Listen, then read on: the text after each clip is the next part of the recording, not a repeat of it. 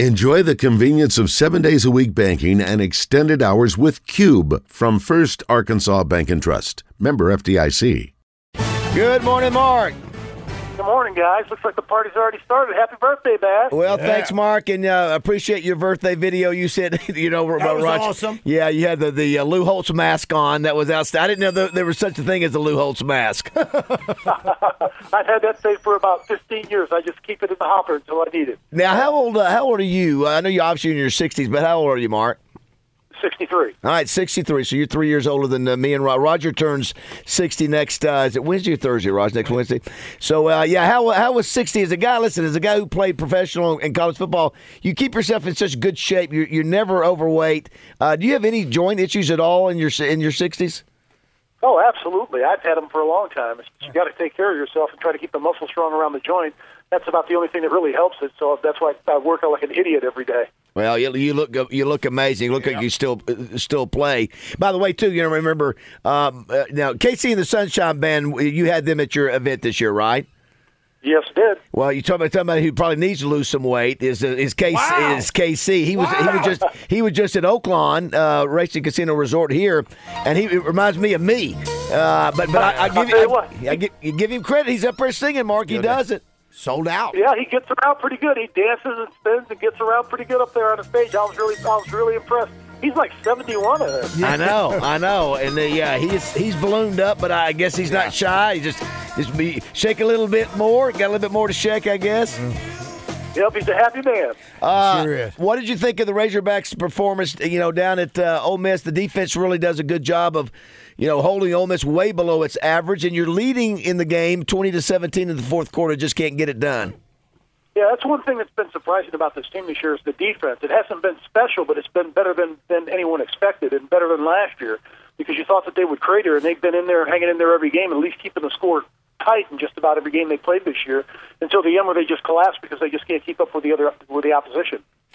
Yeah, it's just uh, you know it is what it is at this point. Now you go to uh, Alabama, you've you've lost to them 16 years in a row. It's not your typical Alabama team. You know they're ranked 80th in offense, which is almost hard to believe that uh, you know after what we've seen with all their great quarterbacks and running backs. But uh, you're playing 11 o'clock. You know maybe they might be sleepwalking a little bit, maybe catch them when they're you know not really fired up. But here's a crazy record: uh, Nick Saban is 26 and 0 for games that start uh, 11:30 or earlier. So there you go. Ooh, that's not good. That doesn't sound good. I didn't know that. Yes. Uh, the thing about Alabama's offense, if you look at it, you know, last week they finally woke up and started throwing the ball vertically because you were looking to see what wide receiver would step up for Alabama because they've had so many great ones over the past decade or so. And Jalen Milroe found one. He found, you know, he finally found one in Jermaine Burton that had a big day, almost 200 yards receiving and three touchdowns, and they were all deep bombs. So that's one thing if the defense has got to be prepared for. They're going to try to get those quick strikes with this offense because they hadn't done it all season long. Now they're finally putting it together, and it's starting to come together for Alabama offensively. So it's got to be interesting to see what they do from this point on on out. We're lucky to have Raj to have uh, Dan Hampton, who obviously a Hall of Famer. You got Mark May, who's a Hall of Famer. Uh, Dan on the defensive side of the ball, Mark on the offensive side of the ball. So, wanted to ask you from your perspective, a guy who won Super Bowls. So Sam Pittman's trying to push any button he can just to try to get some traction running the ball, which we've struggled to do. So I don't know if you saw last week they moved. We talked about, they moved Latham and Kutas and just you know moved him around. And then about halfway through the game, I think the Kutas, who I think is a true freshman, a redshirt freshman, was struggling. I think at center. You know that's not easy to go go from tackle to center, and so they moved it back. They moved everybody back to where they were supposed to be. How, how is that? You know, as an offensive lineman, is that something? This just shows how desperate they are trying to find something that works, or was that just something they shouldn't even try in the first place? That's I think it's an act of desperation. Usually you don't want to do that, particularly moving somebody in the center position because that's where all the calls are made on the offensive line. And the thing is, you've got to have that relationship with the quarterback and have enough time with him to get the snaps. The one thing about the offensive line is that's the only unit on the field that all five guys have to be on the same page. Because if one guy takes one wrong step, it breaks the play down. So it's not like defense where you can just put a guy out there and say, stick him and go get the ball. So it's one of those things on the offensive line. You need that continuity and you need that relationship player to player because it's all about communication. If you don't know who to block, it doesn't matter if you know how to block. So I don't care if you're the best run blocker in the world. If you don't block the right guy or take the right step or go the right way, it's not going to help the offense. The- so the- that's what they're looking for. They're looking for efficiency and they're looking for that communication. And it's an experiment that they're trying. You know, you're right now. You're you, you know, look at you, you need to win a game. So you need you need to try something to win a game. So you might as well experiment with it and give it a shot because right now, you know, you've got to pull out every plug and try to find out who you have them and how you have them and how good they are. I'm going to ask you the same question that Roger asked Dan Hampton, and uh, from an offensive lineman standpoint, the other thing that uh, Mark is crazy is these offside penalties. You know, uh, pre-snap penalties, movement. Where, you know, these guys are when the defensive line, not linemen, are stimming or, or shifting. We're jumping off sides, and it, you know, we didn't have any against A&M that we went back last week against Ole Miss and had 10, 5 on the offensive side of the ball. What the, is that? Just a lack of focus or intensity when that happens? You know, because you know you practice it and then you get in the game and they just continue to struggle with it. It's a lot of lack of concentration. It may be that the player is fatigued, that the player's not focusing enough. And the thing is, those are what drive coaches crazy because those are things that can be those are things that you work on in practice. Those are the things every day you go out and you prepare for in your practice. So when you get to a game, you don't do that. And unfortunately, that happens. Once it starts happening, you know, players have to get refocused again. And it's not about grabbing the guy by the face mask and yelling and screaming at us. It's about communication. What did you see? Why did you jump off sides? Why did you have that movement? Were you not focused? Did you not communicate? Did you hear something? All those things factor in there, particularly on the offensive line. So, you know, those things can be corrected, and all it is is up to the players to focus. If you're fatigued, let us know. We'll put somebody else in. If it's a focus issue where you can't concentrate, let us know. We'll put somebody else in. But you've got to find out the root cause of those issues because otherwise they'll keep popping up. Guys, I know that they move a tackle or a center to a tackle, but they didn't put a tackle at center, they had uh, a backup center, I'm sure. So that continuity has to work. Yes. No, they moved. They moved Kutas to, to tackle to center. Okay, they did. and that's my and then, question. Then, then they moved How back, do you yeah. do that? Yeah, well, how do you obviously- ta- now a tackle a center to a tackle is one thing, but a tackle to a center, I mean, to me that would be the most difficult of the two tasks. Yes. Yeah, it is, and and I've done that before, basically in games in the NFL because I played all positions before, and that's why I played a long time in the NFL because I knew all the positions. And the thing is, if you practice it, that's fine. If you don't practice it, that's an issue. But if a guy that's that's, that's played center, let's say last year, and moved to tackle this year, he'll have that response. We'll go back and come back to him. But the thing is, you still have to have that communication and that continuity with the with the quarterback.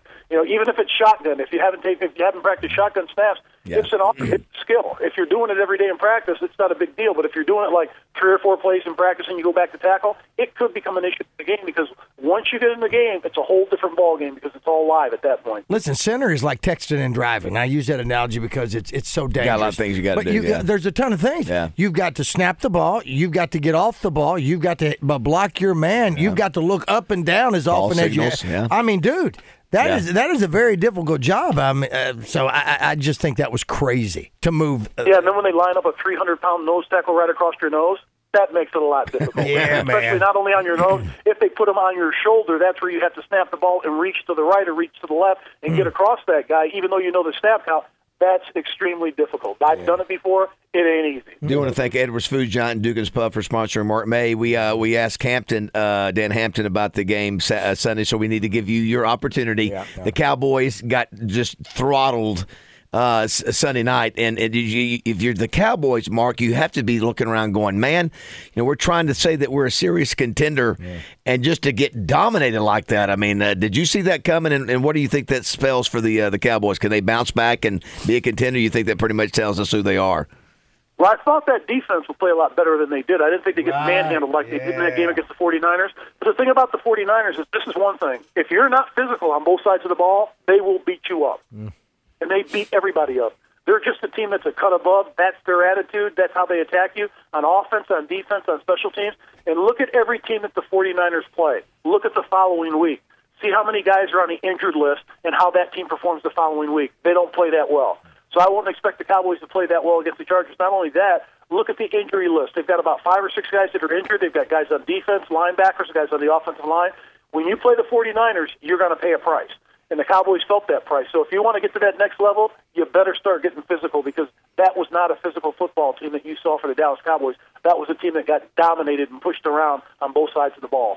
Do they make a cowboy? Do they make a quarterback change, or they look really, really based on based on now? Anything's possible. Uh, but but when we talk about the, the Razorbacks uh, being uh, the Arkansas doing an Arkansas thing and pulling out an upset at Alabama after losing all the other games that we've got on a year like this, Cowboys are doing uh, the most cowboy thing, and that's get all the accolades and praise that uh, uh, that they can and come out strong and look good. uh, and then just turn back into uh, uh, the pumpkin. Yeah, but look at who they defeated. They defeated the Jets, the Right. Giants, New England. Look at the records of those teams. Right. Cardinals, they beat yeah. up on them, and Right. they look really good, and everybody's like, "Well, they're looking really good. They're the Dallas Cowboys. We're all back Mm-hmm. again." All of a sudden, they got to meet another bully, and they got smacked back. They And the thing this weekend, you don't think Kellen Moore's not dialing up some plays for his quarterback right now for the Chargers? Sure. You know, after what they did and embarrassed him before, Yeah. you don't think that that team's got to be ready? And old Dan, And right now, the Cowboys are reeling. I don't care who they're going to play this week. They're going to have a tough time fielding a team and going four quarters this this week. Oh, they yeah, they're reeling. and and the fans are uh, Cowboy fans are the same. Uh, Dan Hampton said he heard a little birdie say that uh, Jimmy Johnson would be on the Charger sideline this week. Uh, you know, He I- might be because he's going to be in L.A. Yeah, that's, right. That's He's right. You know, he also talked about uh, uh, your head coach with the Commanders, uh, thinking that uh, he's on his way out, Mark, uh, and he took uh, he took Atlanta and the points uh, uh, against your old team. What do you think Well, think the thing about about it is, Ron is you know Riverboat Ron, and for this year, for some reason, when he should have gone for two, when he should have like pressed the ball, when he should have put put pressure on the, the opposing defense, he hasn't done that. And you've got a new ownership group in Washington that just paid six billion plus for that franchise. You don't have any ties to Ron Rivera. You don't have any ties to the front office. That's right. You don't have any ties to the coaching staff. That's, just something you. Most of things can be replaced. You know, paying off coaches now, that's just pocket money for these owners because it's not like the old days where owners didn't want to pay a guy like for three years that he owed two hundred fifty thousand dollars a year as a head coach. Now coaches are making sixty dollars, and these owners are billionaires. That's just a drop in a bucket. That's just a statistical error. They're just going to write it off. So Uh, it's not a big deal. And if you're going to put your name on a franchise, Yep. you want your people in there. So I wouldn't surprise if Ron Rivera doesn't make the playoffs this year. Wouldn't shock me at all if he's gone. Uh, Jackie Sherrill, your old coach, is coming to speak to the Touchdown Club on Monday, Mark. Awesome, awesome. He'll do a great job. You'll enjoy it. You'll have a good time. He's still just as sharp. A guy who's 80, not that it means you can't be sharp at 80. Yeah, because we're sixty. he, he's he's he's still he's still locked in. You can tell he's a, he's a sharp dude. Oh, absolutely. One thing about Jackie that a lot of people didn't know, he was a master of recruiting talent and developing talent. Look at all the players that he had at Texas A&M, at Mississippi State, at Pittsburgh that were first-round picks, second-round picks that played in the NFL for a long time. And not only that, Jackie was ahead of the curve in special teams. We spent so much time on special teams at Pittsburgh. That's why our special teams were so solid at Pittsburgh. A lot of schools didn't do that, but he was ahead of the curve a long time ago. And uh, Raj Bruce James told me yesterday that uh, Jackie Sherrill was the last player for Bear Bryant to go both ways. So Is he that was he was under he was in the Bear Bryant uh, tree. And then- Was he and- one of the Junction City boys? I don't think no, so. It was a but, little bit later. but interesting, the, the reason he got his one year at Arkansas as assistant coach is that he and uh, Bear and Frank used to trade assistant coaches and, and Oh. GAs. That's how that's how he had spent his one year at uh, Arkansas under Frank. that? Yeah, Mark, great stuff as always, buddy. Thank you so Thank much. you, Have a great weekend. All right, guys. Happy birthday, Baz. Thanks, buddy. Thanks. Mark. Thank